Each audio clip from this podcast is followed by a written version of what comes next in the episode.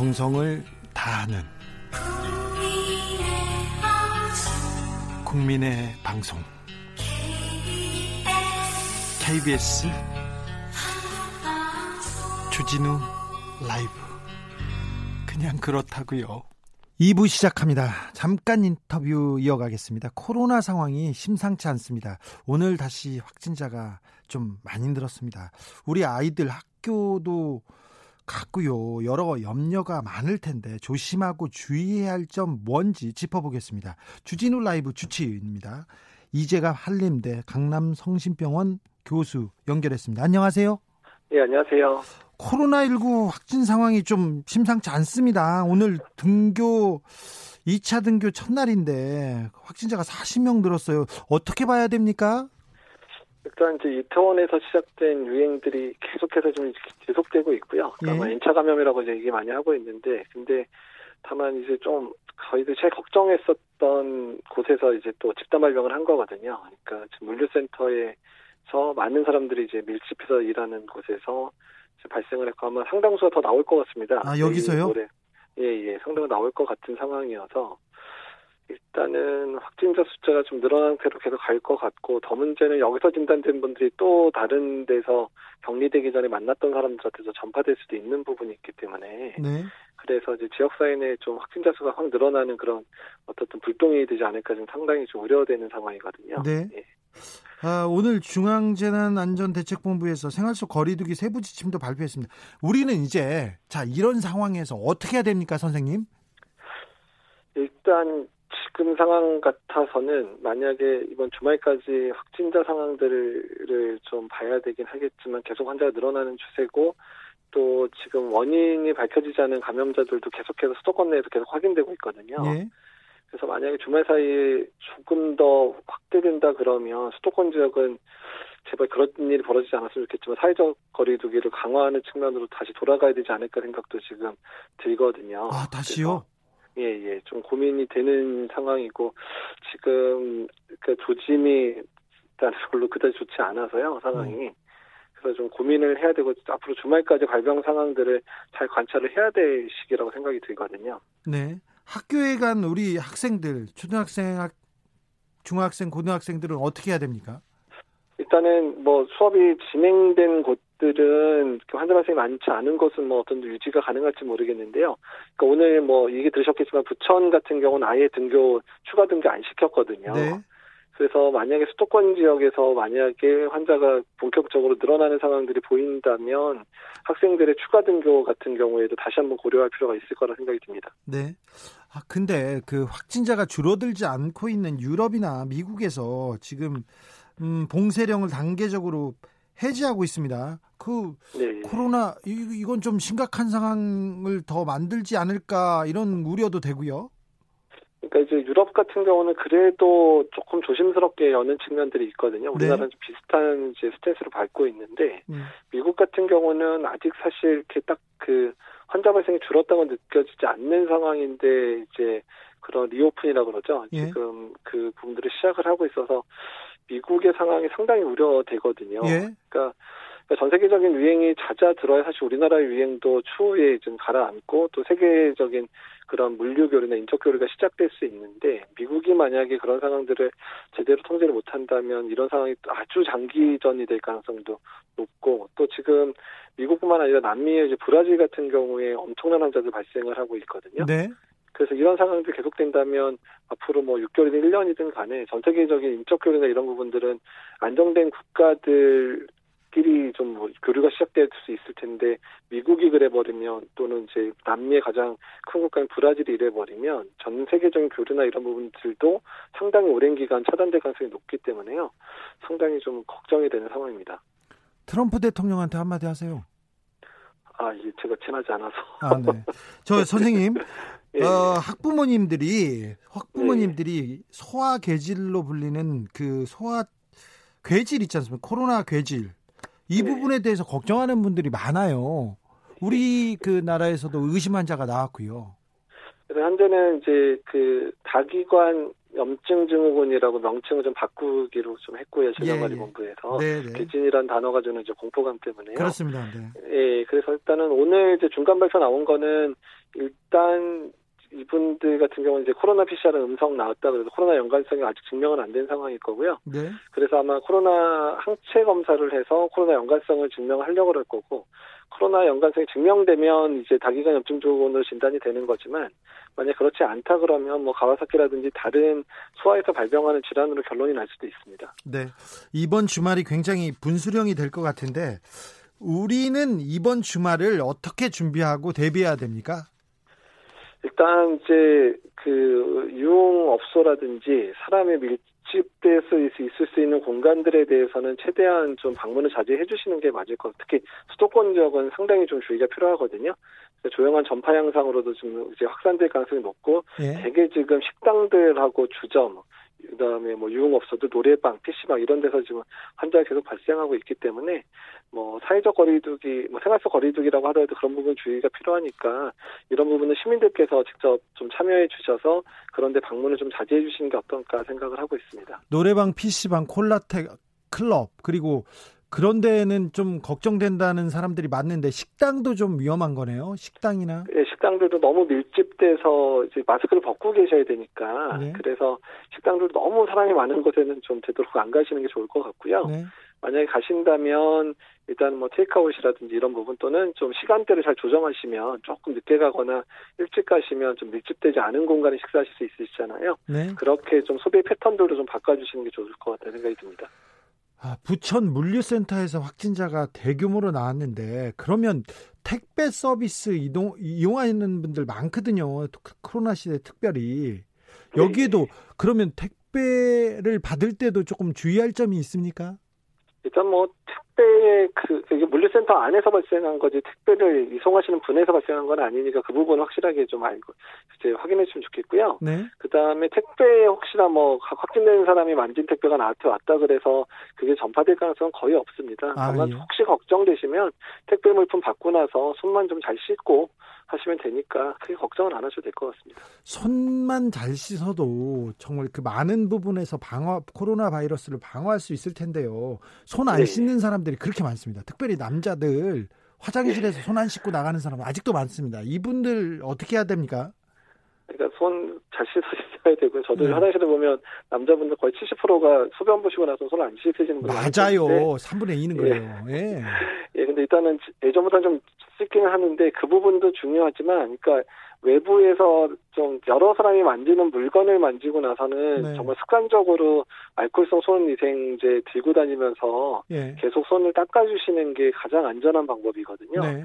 그래서 이제 그런 부분들을 좀 생활화하셔야 되고 특히 우리 학생들 학교 갈때 네. 부모님이 계속 좀 이제 포켓에 들어가는 조그만 손위생제 있잖아요. 네. 이런 거 챙겨서 생각날 때마다 계속 손 닦게 하시는 게 오히려 마스크 자초하는 것도 중요하지만 마스크 착용보다 더 손위생이 더 중요한 상황이기 때문에 그런 부분 교육을 좀 잘 시켜주셨으면 좋겠습니다. 네, 우리 선생님이 얘기하셨습니다. 마스크 착용도 중요하지만 그보다 더 중요한 게 손을 잘 씻는 겁니다. 그래서 손 위생을 위해서 손 세정제 좀 챙겨주시는 게 어, 학부모님들한테는 좋은 방법인 것 같습니다. 아 맞아요. 특별히 남자들은 위생에 조금 취약한 사람들인데 왜 손을 안 씻는지 모르겠습니다. 어, 박원숙 님이 미국 뉴보비치 병원에서 일하는데 지난 주말부터 젊은 환자들이 늘고 있습니다. 걱정입니다. 이렇게 얘기합니다. 젊은 사람들이 문제입니다. 우리나라 확진자의 그 거의 50%가 20대라는 것이 굉장히 좀 어, 좀 마음이 아파요. 젊은 사람들이 이렇게 움직여서 이렇게 그 코로나 전, 코로나를 전파하고 있습니다. YJM님도 코로나 참 즐기네요. 이렇게 얘기하는데 아, 아 선생님 청취자분들께 네. 당부하고 싶은 말씀 있을까요? 일단 우리가 이제 그 위기를 이겨나는 게 우리의 뭐 치매라고 이제 우스갯소리도 얘기하잖아요. 예? 마찬가지처럼 작고 작은 그런 위기들이 앞으로 계속 될 거거든요. 예. 그러니까 코로나는 끝나야 정말 끝나야 끝난다고 얘기할 수 있는 그런 감염병이기 때문에 긴장 늦추지 말고 예. 어떻든 간에 본인의 건강 본인이 지킨다는 생각으로 손위생, 마스크 이런 부분 최소 신경 써 주시고 또 나의 건강이 다른 사람의 건강에 영향을 끼칠 수 있다는 부분들을 특히 20, 20대, 30대 젊은 분들이 좀 더 생각을 해주셨으면 좋겠습니다. 네, 특별히 젊은 분들 나는 괜찮을지 몰라도 내 아버지, 내 할아버지가 이렇게 피해를 입을 수도 있다는 거 좀 좀 조금 유념해 주십시오. 그리고 학교에 다녀온 학생들이요. 학생들이 네. 그 혹시 바이러스를 묻히고 왔을 수도 있으니 오면 옷을 다 갈아입히고 샤워를 시키고 그래야 됩니까? 뭐 그렇게까지는 하면 좋겠지만 어쨌든 네. 손위생입니다. 손위생. 손으로 손으로 가지고 들어올 가능성이 가장 높기 때문에 그렇죠. 손위생을 해주는 게 제일 중요합니다. 네, 네. 손으로 다 얼굴 만지고 눈 만지고 그러지 않습니까? 네. 6934님이 지난주 코로나 발생 후에 중요한 볼일이 있어 서울숲 근처에 갔는데 도시에서의 파티를 즐기는 것 같다는 느낌을 받았습니다. 정말 많은 사람들이 노, 있어서 놀랬고요. 마스크 안 쓴 분들도 계셨습니다. 이렇게 얘기합니다. 야외 활동은 어떻게 해야 됩니까? 마스크는 어떻게 해야 되고요? 야외 활동에서? 그러니까 야외 활동 중에 사람이 없는 곳에서는 마스크를 벗을 수는 있고요. 근데 다만 사람들이 이제 많이 모이는 곳에는 야외여도 비슷하니까 방문을 안 하거나 같이 모이시지 않는 게 좋을 것 같고요. 좀 조용하고 아늑한 조용한 그런 데 같은 경우는 조금 잠시라도 마스크 벗을 수는 있습니다. 근데 네. 어쨌든 근데 어쨌든 계속 걸어 다니는 사람들 계속 부딪히게 되고 만나게 되니까 그래서 어디 좀 보행하거나 이럴 때는 마스크 착용하시는 게 나을 것 같고요. 예. 예. 좀 그 다른 사람들하고 떨어져 있으면 마스크를 약간 벗어도 되는데 어, 네. 움직일 때 그리고 모여 있는 자리에서는 꼭 써야 되겠네요. 네, 그렇습니다. 네. 어, 9847님이 화물 기사입니다. 물류센터뿐만 아니라 공장들 다녀보면 지게차 운전하신 분들 중 얼마 전부터는 마스크 전혀 쓰지 않고 있습니다. 다른 물류센터도 위험합니다. 심층 취재 한번 해보세요. 마스크 안 한 지게차 기사님과 담당자와 아, 얘기하기 겁나요. 이렇게 문자 보내셨어요. 물류센터는 이게 마스크 쓰기 그리고 거리두기 이게 잘 안 되는 것 같습니다. 이것은 물류센터가 이제 업무가 엄청 바쁘고요. 가끔 무거운 것도 들으시고 뭐 이런 일들이 있다 보니까 숨도 차고 이러니까 마스크 착용이 많이 힘드시다고 하더라고요. 네.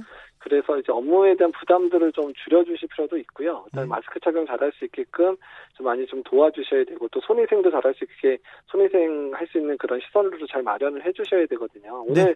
사실 마켓컬리에서도 또 비슷한 상황 발생했다고 이제 그 속보가 떴던데 네. 어떻든 간에 이런 부분들 그런 사람이 많이 모일 수 있는 장소에서는 방역 수칙 지킬 수 있는 방법들을 현장의 목소리들을 듣고 보완을 하셔야 됩니다. 네, 알겠습니다. 어, 여기까지 듣까, 들을까요? 이재갑 한림대 강남성심병원 교수였습니다. 감사합니다. 네, 감사합니다. 네. 난 누군가님, 아, 진짜 그건 남자들만의 극비인데 이 배신자 얘기하는데 이거 비, 이거 안 돼요. 배신이 중요한 게 아니라 남성분들 아직도 손 안 씻는 분들 많으세요. 진짜 지나가면 그냥 나가면 그 뒤통수를 잡고도 씻고 하, 다시 끌어와서 손 닦으라고 하고 싶은데 그렇습니다. 민은정님 혹시 주 기자님 친구 김어준 총수 잘 씻으라고 해주세요. 지저분하다고 들어서 아이고 좋은 지적 감사합니다. 근데 말을 안 들어요. 잉 네. 어, 타사 방송이기 때문에 제가 비방은 하지 않겠습니다. 손 잘 씻어야 될 텐데 걱정입니다. 호용수님 밖에서 돌아오면 꼭 손 씻기. 손 씻기만 해도 코로나 바이러스 절반은 잡을 수 있다는 게 의사 선생님들의 그 공통된 그 이론이에요. 그런데 호흡기 내과 그러니까 감기 환자 바이러스를 그 직접 이렇게 치료하는 분들도 마스크와 효과가 있지만 자기는 손을 자주 씻는다고 합니다. 그래서 감기에서 멀어지고 코로나에서 멀어진다는 게 의사 선생님들 전문가들의 지적이니까 이거는 새겨들어야 됩니다. 손 씻기 무엇보다도 중요합니다. 8855님 코로나19로 인해 급 앞당겨진 new normal 시대 잘 적응해야 할 것 같습니다. 아이들 등교도 그 일부분인데 두 아이의 엄마로서 학교 가도 안 가도 걱정인 게 현실이네요. 우리 모두 잘 적응해 봅시다. 그렇습니다. 새로운 시대가 옵니다. 코로나 시대 이후는 완벽하게 우리는 다른 시대에 살아가야 됩니다. 그런데 이렇게 온라인 그리고 혼자서 하는 그 이런 학습으로 넘어가야 됩니다. 뭐 이쪽으로 넘어가야 되는 건데 빨리 왔어요. 빨리 대비하고 빨리 적응하는 게 그만큼 이 사회를 이 시대를 앞서가는 겁니다. 3925님 2학년인 딸아이가 5개월 만에 등교하는 오늘 아침 설레어서 밥도 제대로 못 먹고 등교를 했습니다. 친구들, 선생님들 만나니 너무 좋았다고 합니다. 첫 등교 날 담임 선생님께서 선물을 주셨는데 마스크로 받아왔네요. 급식이 너무 맛있었다는데 엄마가 해준 밥도 맛있지만 친구들과 먹으니 더 좋았답니다. 아, 급식이 항상 맛있어야 될 텐데, 어, 걱정입니다. 네. 이, 2828님, 학생들 그동안 집에만 있느라 힘들었는지 계약하자마자 친구들과 거리두기 실천하는 모습이 정말 대단하군요. 2미터 안에 무려, 무려 5명의 친구들이 절대 2미터를 벗어나지 않고 옹기종기부터 가지, 이거 걱정이네. 2미터 안에 꼭 붙어서 어깨 동무하고 장난치고 하는 모습 좋을 때. 이기도 하지만 심히 걱정이 됩니다. 아, 뭐, 아이들한테 이 거리두기, 2미터 거리두기, 뭐, 자로 잴 수도 없고, 이거는 걱정이 됩니다. 그런데, 아, 고민이 쌓여 갑니다. 선생님들 고민, 저의 고민, 그리고 어머님들의 고민. 네. 장미숙 님은 노회찬 의원 다음으로 주 기자님 멘트가 재미있고 교훈적이네요. 네, 잘못 들으신 것 같아요. 네, 다른 분 멘트를 들으신 것 같습니다. 정치 피로, 사건 사고로 인한 피로, 고달픈 일상에서 오는 피로. 오늘 시사하셨습니까? 경험해 보세요. 들은 날과 안 들은 날의 차이. 여러분의 피로를 날려줄 저녁 한 끼 시사. 추진우 라이브.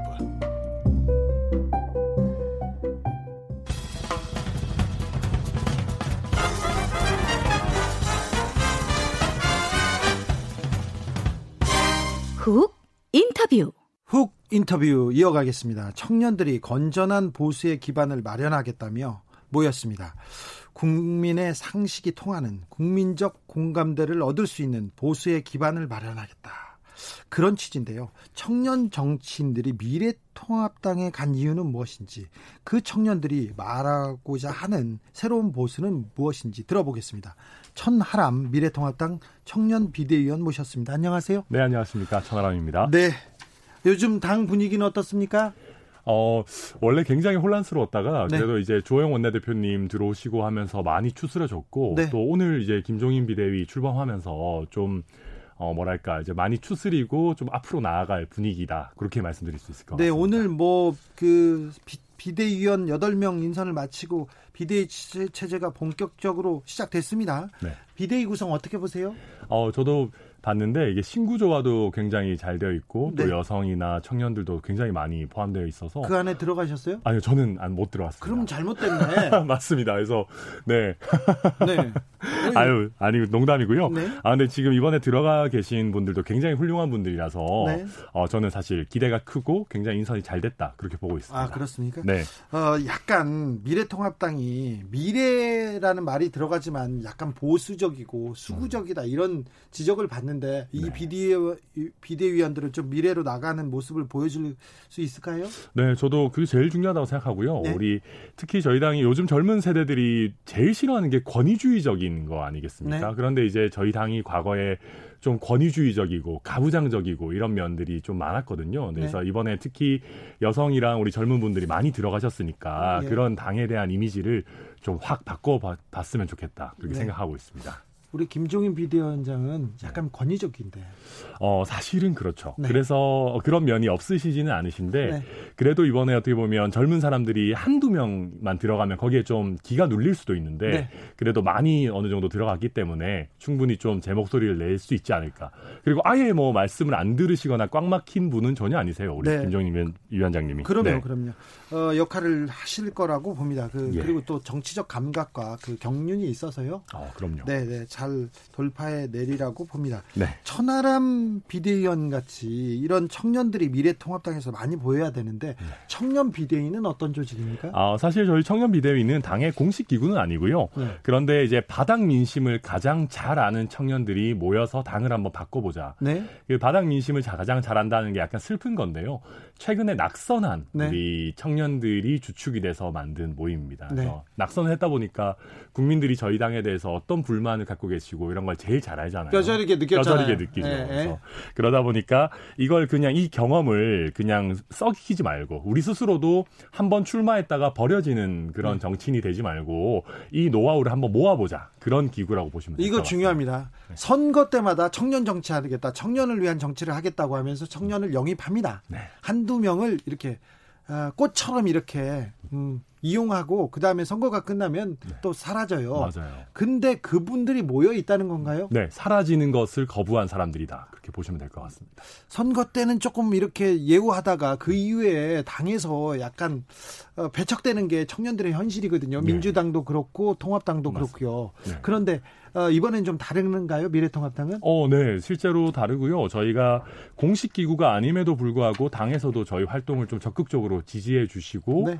어, 이런 젊은 목소리 나오고 개혁의 목소리 나오는 거 굉장히 필요하다 이렇게 네. 해 주시고 있기 때문에 어, 이번에는 그래도 꽤 다르다. 그렇게 네. 저는 보입니다. 고향이 대구시죠? 예, 그렇습니다. 어, 대구 말을 안 쓰시네요? 어, 약간 억양이 전라도 억양이 있으신 것 같은데 왜 순천에서 총, 총선에 나가셨어요? 네.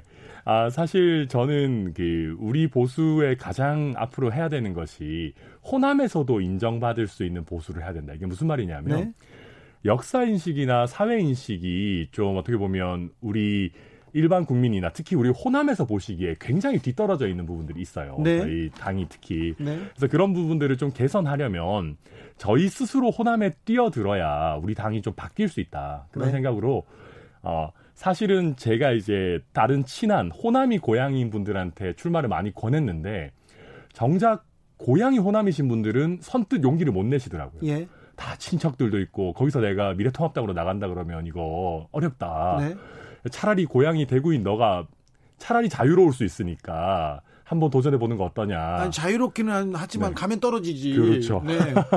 그래서 이번에는 떨어지더라도 네. 한번 하고 말 거면 하지 말고 그런데 좀 장기적으로 한번 해볼 생각이면 꽤 괜찮을 수 있을 것 같다. 이렇게 제 주변에 있는 분들이 저를 가머니설로 이렇게 해가지고 네. 네 순천에 출마를 하게 됐습니다. 그래서 엄청 후회됐죠.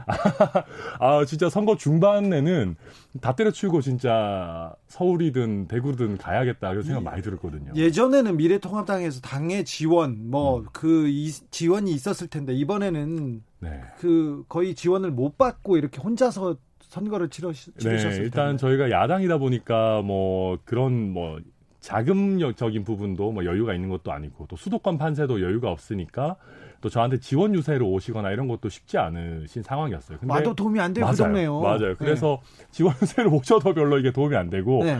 그리고 특히 저희 당의 조직이라든지 이런 게 거의 전무한 상황이니까 네. 그냥 뭐 젊은 패기로 혼자 그래도 뭐 자유롭게 선거 운동했습니다. 그리고 끝나고 나서는 좀 잘했다. 그래도 의미가 있었다 이렇게 생각이 드십니까? 어 요즘 저 이런 말하면 좀 그렇지만 순천에서는 거의 셀럽입니다. 5276님이 순천 개인 택시를 하는 정철용입니다. 21대 때는 안 찍었지만 다음번에는 생각해 볼게요. 이렇게 문자 왔어요. 아이고 감사합니다. 그러네요. 네. 어, 순천에서 나름대로 이렇게 인지도를 올리시고 왔네요. 예. 0744님 보수가 보수다워야 합니다. 보수가 아닌 기업들과 기득권만 대변하는 모습이 많았어요. 화합과 통합을 위해서 보수를 위해서 띄워주세요. 이런 의견도 있습니다. 열심히 하겠습니다. 네. 음, 청년이 보기에 네. 미래통합당의 참패 왜 그랬 왜 이렇게 졌을까 이런 생각을 해보시죠 현장에서. 네, 너무 뭐 이유야 정말 많죠. 뭐 리더십의 문제라든지 뭐 많지만 그냥 핵심적인 내용은 어 저희 당을 떠올렸을 때 좋은 게 별로 생각이 안 납니다. 네. 어 예를 들면 어 뭐 태극기 집회를 폄하할 생각은 없지만 뭐 태극기 집회라든지 뭐 반공의 이미지라든지 이런 부분들만 굉장히 떠오르고 좀 올드한 느낌이 굉장히 많이 나요. 그렇죠. 네 그리고 사실은 경제민주화 이후에 저희 당의 어떤 어, 시그니처가 될 만한 정책이라든지 아주 좋은 이미지라든지 저희 당의 좋은 스토리라든지 이런 게 굉장히 안 쌓인 게 오래됐거든요. 예. 그러다 보니까 지금 저희 당으로서는 그냥 문재인 정권 심판론만 외치는 선거를 했었는데 이제 그것만을 가지고 하기에는 우리 국민들의 수준이 너무 높아진 게 아닌가 그런 네. 생각이 듭니다. 아, 조, 좋은 지적이셨는데 보수입니다. 미래통합당이 보수를 표방하는데 자꾸 반공만 얘기하고 민족이나 통일을 멀리하는 이런 보수 가 됐어요. 음. 좀 특이한 상황이잖아요. 어, 네. 저도 이게 뭐 그 전제에 제가 다 동의하는 건 아니지만 예컨대 저희 보수 정권에서도 예전에 뭐 노태우 정권 때나 김영삼 정권 때나 이럴 때는 오히려 그런 굉장히 개혁적이고 진취적인 모습이 나왔고요. 그런 노태우 때도 네, 노태우 때도 사실은 네. 그 북한과의 외교 이런 거 굉장히 성과를 아 외교라고 하기 좀 그렇지만 통일 문제 성과도 많이 내고 그랬었거든요. 그런데 저희가 어, 어느 순간 좀 너무 강경한 자세를 항상 취하다 보니까 네. 마치 저희가 평화를 원치 않는 것 같은 이미지를 갖게 됐어요. 네. 그래서 저희 통일에 대해서 네, 통일에 대해서 그래서 특히 저희도 이제 그 부분에 대해서 많은 수많은 국민들이 저를 포함해서 이왕이면 대립보다는 평화를 원하시고 또 뭐 대화를 훨씬 더 원하시고 그런 부분들이 있지 않습니까? 예. 그래서 저희 당에서도 어 물론 그 강한 국방, 안정된 어떤 남북 관계 이런 게 중요하겠지만 어, 대립보다는 조금 더 타협과 대화, 평화의 어떤 그런 자세로 나아가는 것이 필요하다. 저는 그렇게 생각이 듭니다. 어, 보수를 펴박하는데 독재를 그리고 쿠데타를 옹호하는 좀 특이한 상황인데 이 부분은 음. 어떻게 평가하십니까? 어, 네. 저도 사실 자유라는 단어를 저희 당이 매우 많이 쓰지 않습니까? 네.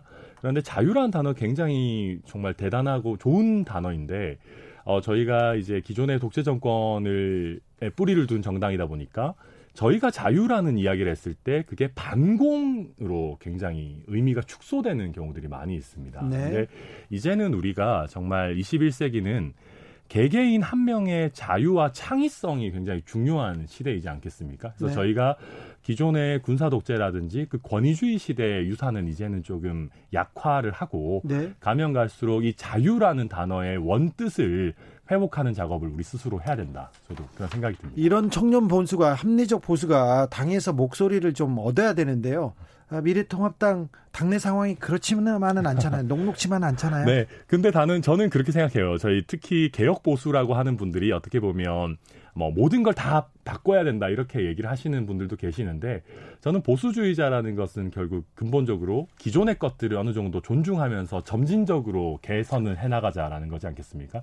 저희도 저희가 산업화 시대에 유산이 있다라는 거를 갑자기 부정할 수는 없어요. 그래서 저도 어, 그냥 우리가 어떻게 보면 박정희 전 대통령님의 공과 과를 우리가 그냥 공평하게 평가하면 되는 것이지 그때 산업화가 모두 잘못됐다 그럴 것은 아니고 저희 전통적 전통적인 지지층 분들이 보시기에도 아 이 젊은 친구들이 우리가 정말 고생해가지고 우리나라 이 정도로 먹고 살게 하고 산업화도 이룩하고 민주화도 이룩한 거를 존중하면서 근데 이제 시대가 바뀌었으니까 이렇게 좀 가야 된다. 어, 그거를 이해하시게끔 저희가 저희 아, 뭐 아버지 어머니 할아버지 할머니 세대도 이해하시게끔 저희가 차근차근 발전해 나가는 모습을 보여드려야 될 것 같아요. 저도 갑자기 막 모든 걸 다 때려 바꾸자 이런 생각은 전혀 아닙니다. 네, 남초롱이님이 아, 이런 질문하셨습니다. 보수가 뭐예요? 뭔가요? 아 보수는 사실은 겸손입니다. 보수가 겸손이라. 네. 무슨 얘기냐면요. 예.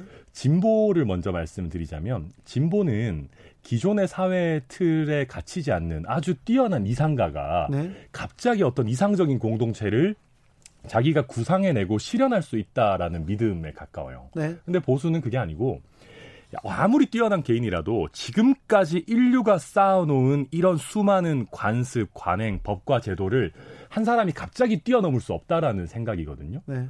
이게 이제 프랑스 대혁명 때 진보가 막 혁명 이렇게 할때 네. 거기에 대해서 아야 기존 관습도 다 이유가 있어 이런 게 이제 저희 보수의 어떻게 보면 근본적인 성격인데 네. 기존의 것을 존중한다라는 것은 말 그대로 어, 아 내가 아무리 잘났어도 기존 거를 참고해야 된다. 그런 겸손한 마인드가 돼야 되는데 사실 우리 보수 정당에서는 그런 겸손한 요소가 사실 많이 어느 정도 빠져 있었던 게 맞습니다. 네, 뭐.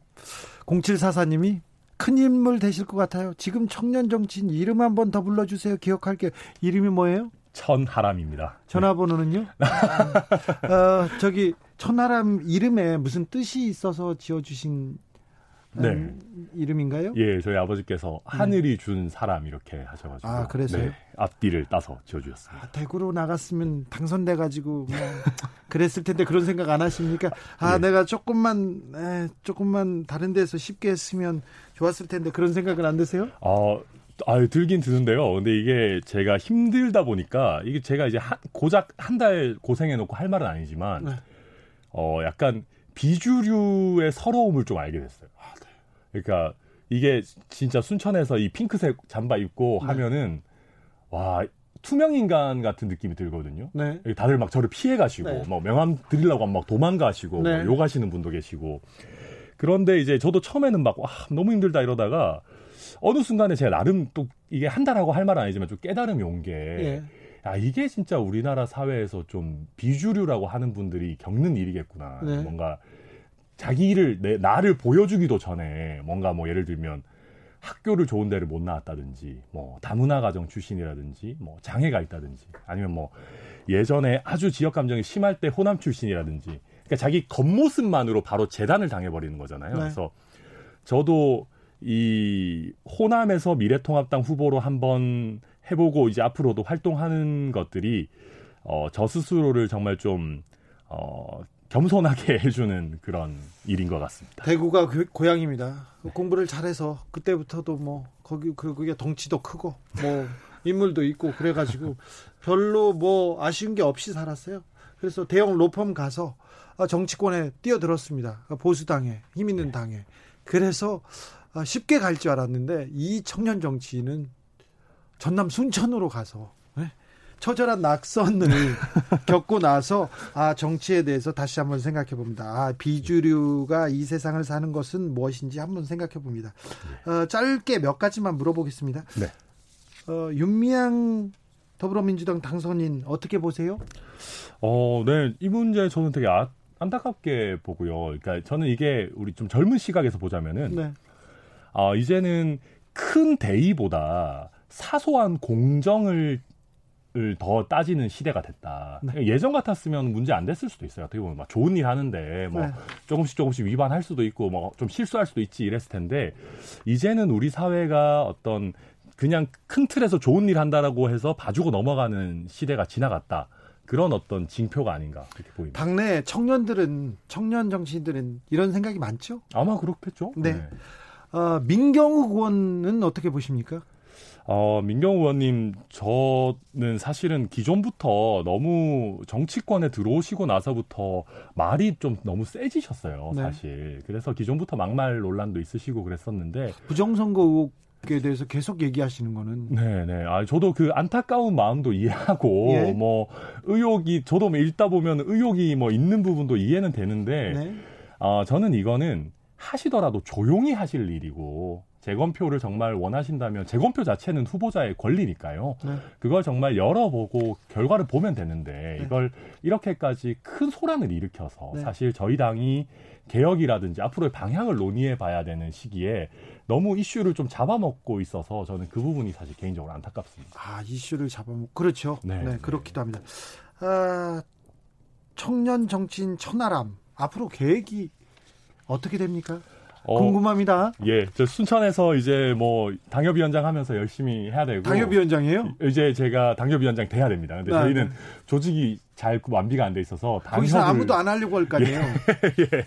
그래서 아무튼 당협위원장으로 앞으로 앞으로 활동할 거고 지방선거 때 저희 어, 훌륭한 후보를 순천 시의회에 한 명이라도 당선시키는 게 저의 일단 현재로서 가장 큰 목표입니다. 거기는 이정현 의원이 네. 어, 저기 미래통합당 전 미래통합당의 대표도 했었고요. 아, 그럼요. 그리고 뭐, 뭐 호남의 유일한 그 보수당 의원이었던 이정현 의원이 유일하진 않습니다. 음. 거기에 털을 떠갔는데 시의원은 없습니까? 네, 지금까지 시의원은 없으십니다. 아 그래요? 예, 예, 이정현 의원님이 워낙 이제 사실 개인기와 본인의 이 높은 그 지위로 이제 당선되셨었기 음, 때문에 네. 당의 지지 기반이라든지 이런 것들은 사실은 별로 갖춰져 있지는 않습니다. 네. 네. 아, 천하람이 어디에서 많이 보였으면 좋겠는데 아, 뭘 하고 있을 거다. 내가 올해 말에는 뭘 하고 있을 거다. 그런 생각이 있습니까? 아, 계획이? 아, 저 올해 가을에는 네. 순천에서 보수 컨벤션을 열려고 해요. 순천에서요? 네, 저 순천을 우리 호남 보수의 메카로 만들겠다. 아, 그런 힘들고 어려운 거 하지 말고요. 좀 아니, 쉬운 거 좀 해요. 아, 근데 이제 그게 막 딱딱하게 막 이런 거 말고요. 음. 진짜 이렇게 우리 그 뭐라고 하죠 우드스탁 같은 느낌으로 이렇게 네. 잔디밭에 이렇게 막 예쁜 조명 걸어놓고 좀 저희 우리 호남에 계시는 분들한테 보수 진영에도 좀 쓸만한 사람들, 괜찮은 사람들 많이 있다. 네. 요걸 보여드리는 그런 행, 좀 이런 재밌는 이벤트를 여의도에서요. 여의도나 대구나. 아유, 순천에도 좀 보여드려야 돼요. 네. 아, 그렇습니까? 네, 네. 6871님이 천나람님 마음에 들었다 안 들었다 저를 들었다 놨다 하시네요.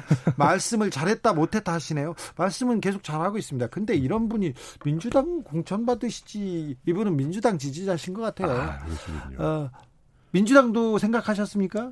어, 저는 이제 민주당과 미래통합당의 사실 정책적 차이가 그 자체가 그렇게 크지는 않아요. 정말 맞습니다. 네. 네. 그런데 이제 저도 예전에 보면 민주당에서도 스펙트럼이 굉장히 넓었을 때는 보수 성향이신 분들도 굉장히 많이 네. 계셨었거든요. 네. 그런데 지금의 민주당은 또 그와는 다르게 이제 약간 좀이 친문을 중심으로 이렇게 있으셔가지고 현재 민주당은 제가 몸담기가 조금 어렵지 않나 저는 그렇게 생각하고 아, 있습니다. 아, 그래요? 네, 네. 꼭 그렇지만도 않는데 뭐 또 그렇게 보실 수 있습니다. 네. 8417님이 용기의 박수를 다음 총선에서는 꼭 호남에서 당선되시길 바랍니다. 전국이 네, 골고루 당선되는 날이 왔으면 좋겠습니다. 그렇죠? 네. 어, 호남이 영남으로 가서 영남이 호남으로 가서 그렇게 당선되고 조금 지역 감정을 허물어버리는 그런 날이 빨리 왔으면 좋겠습니다. 그래서 천하람 미래통합당 비대위원 네, 더 기대하고 앞, 앞날을 좀 응원합니다. 아유, 열심히 하겠습니다. 네, 여기까지 듣겠습니다. 감사합니다. 네, 감사합니다. 테이크아웃 시사 나왔습니다.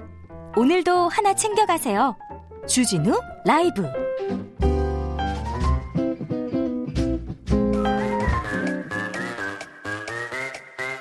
모두 정숙해 주십시오. 재판 5분 전입니다. 재판부 입장하고 변호사들 들어왔습니다. 그럼 사건 번호 0527 오늘 재판 시작하겠습니다.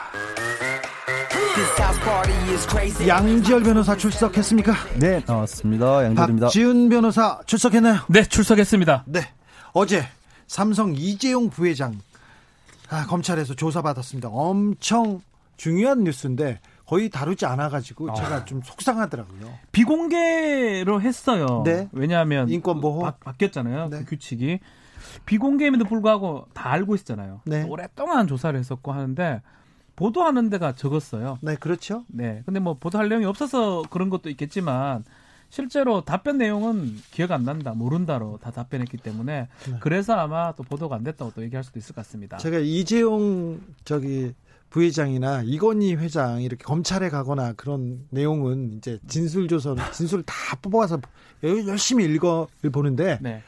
어떻게 해야 되는 전, 전 무능 전략이잖아요. 몰라요. 나는 안 그랬어요. 네. 밑에서 밑에서 알아서 다 했어요. 네. 뭐, 뭐, 뭐 지난번에도 먹히진 않았지만 일단은 일단 무, 무, 제가 안 된다 얘기했다가 두 번째 전략이 뭐냐면 제가 될것 같으면 모릅니다. 네. 보고를 못 받았어요. 네. 이해를 못 합니다. 쥐들이 알아서 충성한 겁니다. 라고 이렇게 답변합니다. 청문회 때도 송구합니다. 네. 네. 송구합니다. 그렇게. 네. 어떻게 보셨어요, 양재열 변호사님? 일단 17시간 중에서 상당 부분은 그렇게 모르겠다라는 얘기를 했는데도 불구하고 이제 검찰에 물어봤던 질문들에 대해서 기록이 남아 있기 때문에 네. 아시겠지만 이제 검찰이 물어봤다라는 거는 그 안에 검찰이 구사하고 있는 스토리가 들어 있는 거잖아요. 네. 변호인 입장에서는 뭘 어떻게 누르고 있는지를 파악하기 위해서라도 그걸 꼼꼼하게 봐야 되니까 네. 검토 시간이 생각보다 길었다. 17시간 음, 조사 네. 시간은 아니었다는 거고요. 상당 부분 검토 시간이었습니다. 그리고 이 사실 받고 있는 건 이제 삼성 바이오 이게 뉴스에 자주 안 나오는 나오는 이유 중에 하나가 뭐 언론의 관심도 그렇지만 얘기하려면 어, 재미가 없어요. 어렵다고. 어렵고 이게 복잡해 보이는데 하여튼 그러니까 그렇게 어려운 사건은 아닙니다. 네, 사실은 그래요. 근데 이제 보통은 이제 주식이나 이런 부분들을 많이 관심들을 다 가지진 않으니까. 근데 거기에 삼성바이오 분식 회계를 했다는 증거와 관련해서 어쨌든 1심이지만 지금 8명 가량은 임직원들이 유죄 판결을 받았어요. 구속됐어요. 네, 구속됐어요. 그리고 그 안에 구속되기까지 되는데 결정적인 증거 중에 하나가 어, 부회장 통화라는 그런 네. 폴더가 있습니다. 그 안에 1기가 기가바이트 가량의 음. 자료가 들어 있었다고 하는데 네. 그걸 지웠다는 거예요. 그래서 구속이 됐고 그게 증거 인멸이죠. 네. 근데 그거를 알려지기로는 포렌식에 상당히 지금 복원을 했다고 하거든요. 아, 몇개 문건은 남아 있대요. 그러니까 그게 그러면 거기에 대해서 통화를 해서 작성된 보고서 문건이 과연 몰랐다는 걸로 끝날 수 있을까? 아, 좀 기형적인 거예요, 재판이. 이게 본 재판은 이제 시작도 안 했는데 지류, 증거인멸죄로 모든 많은 사람들이 구속되거나 실형까지 심지어 선고를 네. 받았습니다. 이런 상황은 없는 거죠. 원래 같은 본 재판 끝난 다음에 부수적으로 증거인멸 해야 되는데 증거인멸을 바닥 뭐 제끼고 했던 거 있잖아요. 먼저 먼저 그거 먼저 다 해고 뒤늦게 한 거. 이거조차도 사실은 수사의 잘못된 방식이다 이렇게 말씀을 좀 드리고 싶어요. 삼성이니까 이렇게 됐겠죠. 그래서, 그래서요. 만약 저 같은 사람 네. 일반인 했다 그러면 저 벌써 깜빵에 가 있습니다. 그렇죠. 그 후에 증거인멸 나왔을 건데 삼성이기 때문에 지금 거꾸로 가는 수사다. 아니, 그러니까 증거인멸로 선고를 하면서 재판장이 그랬어요. 네. 이거 증거인멸로 이렇게 선고를 하긴 하는데 네. 나중에 나온 범죄가 본 범죄가 어떤 거냐에 따라서 형량이 달라질 수 있다라는 얘기를 해요. 네. 이게 무슨 말도 안 되는 얘기인데 재판은 결론인데 음. 결론을 내리면서 나도 모르겠다라는 걸 결론으로 내린 거예요, 사실은. 그렇죠. 음. 원희님 이런 지적하셨어요. 삼성을 공정하게 수사할 검찰과 사법 체계가 우리나라에 있습니까? 이게 중요한 음. 중요한 지목입니다. 지금까지 삼성에 관해서는 검찰이 수사를 안 했습니다. 네. 법원도 풀어주기 바빴어요. 네. 뇌물죄로 대통령이 감옥에 갔어요. 근데 뇌물을 준 이재용 부회장은 바깥에서 활보하고 있지 않습니까? 이상하잖아요. 네. 음. 문영표도 지금 감옥에 있어요. 네. 이상하죠. 되게 재밌는 게 제가 이제 그 서평을 하나 써주기로 했는데 곧 나올 책에 뇌물과 네. 관련된 국제적인 거래에 관한 책이에요. 네. 뭐 책을 자세하게 소개하는 게 하고자 하는 게 아니라 결국 그 책의 결론은 최근에 있었던 10여 년 내에 국제적인 뇌물 사건들을 거론하면서 뇌물을 막지 못하면 나라가 망한다였어요. 네. 음... 네. 그렇죠. 그리고, 미국을 주로 들면서 그걸 막기 위해서 얼마만큼이나 많은 인력과 자원이 투여되고 음. 있느냐. 네. 그러면서 큰 회사들의 준법 감시 제도가 아니라 뇌물을 막기 위한 법조인들만 뭐 대기업들은 400명 이상이 있다. 뭐 이게 비교가 갑자기 되더라고요. 음. 참 준법 감시 위원 7명인가 6명인가 네. 그렇잖아요. 네.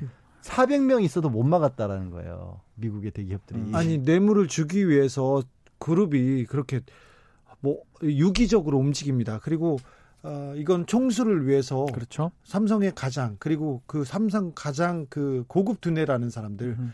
어, 주요 직책에 있던 사람들이 그렇게 움직입니다. 네. 그게 정, 말 집단 음. 범죄죠. 전환 사채는 성공을 했어요. 어쨌든 간에 작은 돈으로 큰 돈이 돼 버렸습니다. 네. 상속세나 증여세 없이.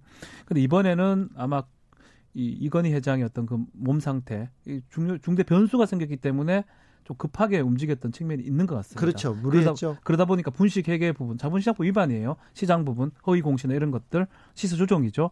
지금 걸린 거고 그럼에도 불구하고 빠져나가기 위해서는 아마도 조사를 했는데 17시간 뭐 검토 시간이 많지만 저는 이런 생각 들어요. 만약에 우리 소위 말하는 결정적 증거가 있다 그러면 이렇게 오래 조사 안 하거든요.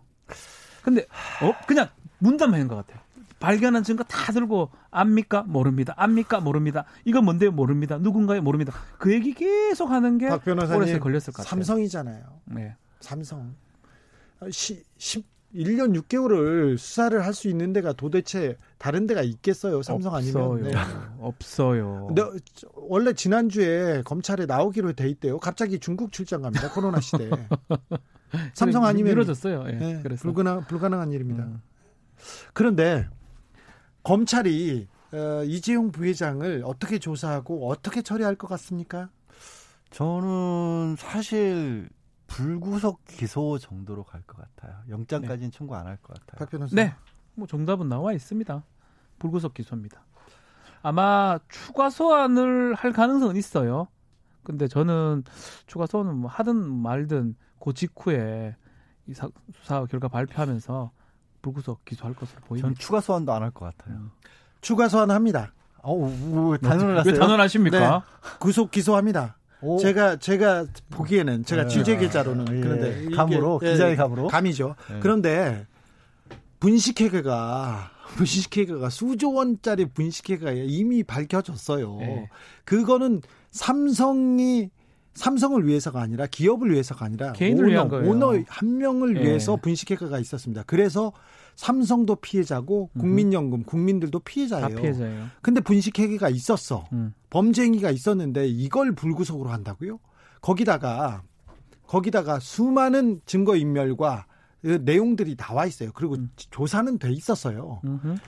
그리고 그 한 사람이 너무 큰 특혜를 봤어요. 으흠. 근데 이걸 보고 불구속한다고요? 그럼 법이 아니죠. 그래, 그걸 우리가 할 말을 왜 진행자께서 하십니까? 아니, 여기서 불구속한다니까. 우리가 그 말 하고 싶어요. 아, 그말 하고 싶은데, 싶어요. 싶은데. 근데 상황이 상황이 진행되고 있는 상황이 그렇게 녹록치 않아 보인다는 거고요. 그렇죠. 오히려 박 변호사도 얘기했지만 제가도 이제 물론 변호인이 검토하는데 시간이 오래 걸렸다고 하지만 지금 아까 피, 피의자 인권 보호를 해서 비, 공개 소원이기 때문에 확인할 부분을 차근차근 들어갈 거였으면 두 번, 세 번 부를 수 있어요. 네. 그런데도 17시간 했다는 것은 음흠. 대부분 모른다는 얘기를 듣기 위해서 모든 자료를 지금 다 제시를 했다는 건데. 음흠. 저기 삼성의 작전은 항상 모른다 했어요. 그러니까 근데 그거를 깨고 입증할 만한 게 있었으면 이렇게까지 오래 안, 안 하죠. 자기 삼성의 오너입니다. 음. 이재용을 부를 때까지 부를 수 있었으면 구속영장을 치지 않을 것 같으면 부르지 않았을 거예요. 안 불렀다. 다른 건 몰라도 지금 이 그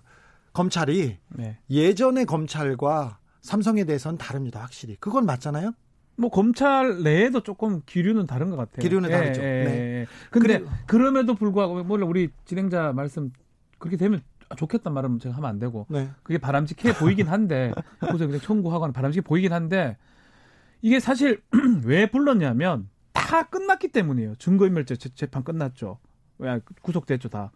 그리고 나머지 나머지 수사가 됐는데 이 사람이 조사를 안 하면 이 사건 종료가 안 됩니다. 그런 상황에서 부른 거지 구속시키시 불렀다? 저는 그 부분 동의하기 좀 어렵습니다. 그리고 이게 이익을 봤다라는 부분이 제일 어려운 부분이에요. 그러니까 뇌물, 그러니까 분식회계지만 우리가 추정적으로는 이것 때문에 당시에 물산에 얼마만큼의 손해가 있었다. 예를 들면 네. 뭐 4조 5천억 원까지 음. 계산합니다. 네. 4, 조에서 5조. 5조까지. 근데 그게 실질적으로 정말로 피해로 남아 있느냐, 이게 손해가 확실하냐, 이 부분은 입증해내는 건 별개 문제. 삼성 기업에서는 없는데요. 계속 그렇죠. 얘기하고. 그러니까요. 이거를 밝혀내는 게 형사처벌을 할 정도로까지 밝혀낸다는 게 너무 쉽지 어렵거든요. 않아요. 특검에서 그 그러니까 박근혜 최순실 특검이었습니다. 네. 특검에서 이 삼성 문제가 나왔을 때 이 분식 회계, 음. 분식 그 불법적인 합병으로 이재용 개인이 얻을 수 있는 이익이 어느 정도냐 이랬을 때 의결권의 가치가 22조 원 정도 된다는 그렇죠. 거 계산이 음. 어렵지 않게 나왔답니다. 그런데 삼성에서는 우리는 괜찮아요 이렇게 얘기하잖아요. 그렇죠. 삼성 그룹은 괜찮다는데 뭐 삼성전자는요. 근데 저는 검찰에서는 구속영장을 청구하는데 법원이 막았을 아, 것 같아요. 그렇습니까? 네.